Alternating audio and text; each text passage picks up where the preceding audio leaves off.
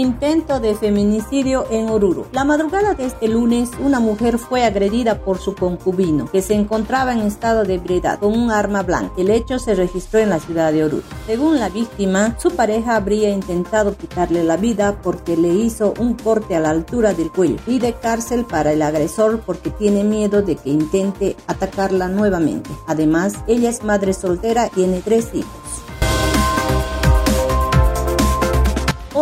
Vivió jornada de movilizaciones. Ayer lunes 25 de julio, el centro de la ciudad de Oruro fue convulsionado por marchas de los vecinos de las 21 urbanizaciones de la zona sudeste, quienes llegaron en movilización hasta el centro de la ciudad, con la demanda por el avasallamiento de áreas verdes y de equipamiento por gente que tiene el respaldo de autoridades como la presidenta de la brigada parlamentaria y el mismo municipio. Tras una reunión con el secretario general del municipio, los vecinos tomaron la decisión de dar un cuarto intermedio.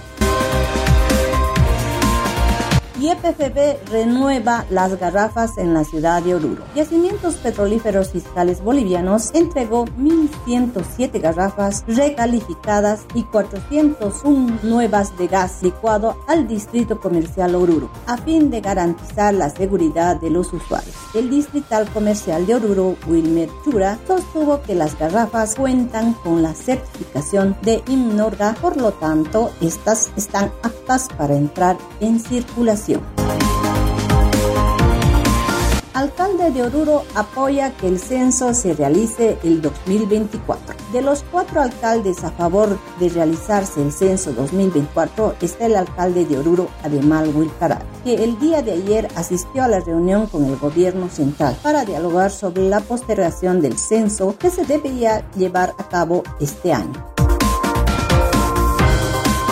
Oruro, sede del evento Plato Bandera de Bolivia. El próximo 6 de agosto, Oruro será sede de la Feria Nacional Plato Bandera de Bolivia. Tara Morales, directora de Cultura del municipio orureño, destacó la importancia de la socialización para que la población participe en esta actividad que busca fortalecer e impulsar la gastronomía típica, tradicional y originaria del país.